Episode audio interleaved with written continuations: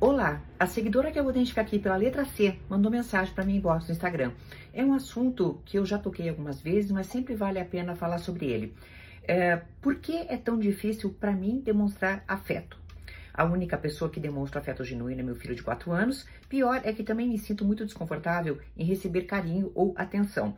Não sei se tem relação com baixa autoestima, sobre não se sentir merecedora. É uma tristeza, porque sei o quanto magoou meu marido, que é um querido, super respeita o meu espaço. Minha mãe era a que mais sofria com este comportamento, sendo ela extremamente carente e deprimida, eu nunca soube lidar com isso. Veja, não que eu não me importe, me importo sem dar tanta importância. Confuso, eu sei. Sou independente, mãe de família, tenho 38 anos e faço de tudo para que meu filho seja uma boa pessoa e tenha uma boa educação, formal e moral.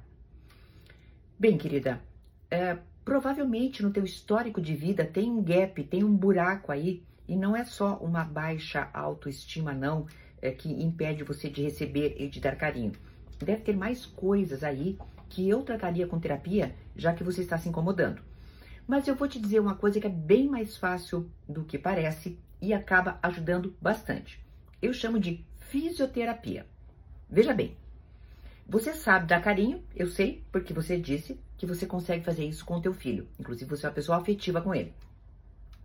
Você me diz que tem um bom marido, que respeita teus limites, é uma pessoa do bem.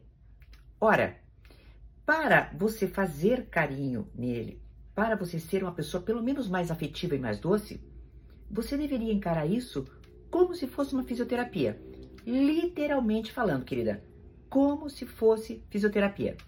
Ou seja, tente demonstrar, dar demonstrações genuínas de afeto não precisa ser necessariamente o afeto físico que para você é tanto doloroso, tão doloroso. Mas você pode, por, por exemplo, dar afeto na forma de doçura nas palavras, na forma de elogios, na forma é, de ser gentil, cordial e cooperativa com essa pessoa. Pessoas doces geralmente são tidas como pessoas carinhosas.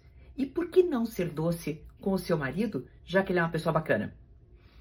Tem um ditado que vem do direito que diz assim: não adianta a mulher de César ser honesta. Ela tem que parecer ser honesta. Então, não adianta você, seguidora, ser uma pessoa do bem. Você precisa parecer ser uma pessoa do bem. Talvez você também tenha palavras, você não disse, mas eu posso é, tirar isso como conclusão. Talvez você tenha sempre palavras muito duras na tua boca, um jeito muito seco de falar.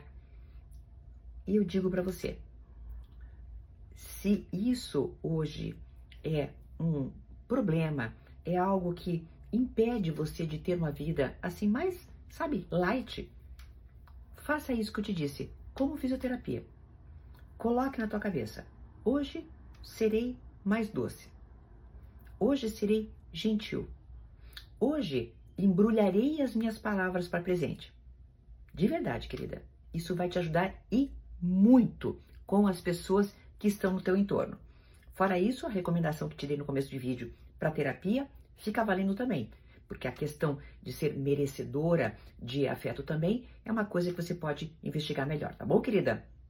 Até uma próxima!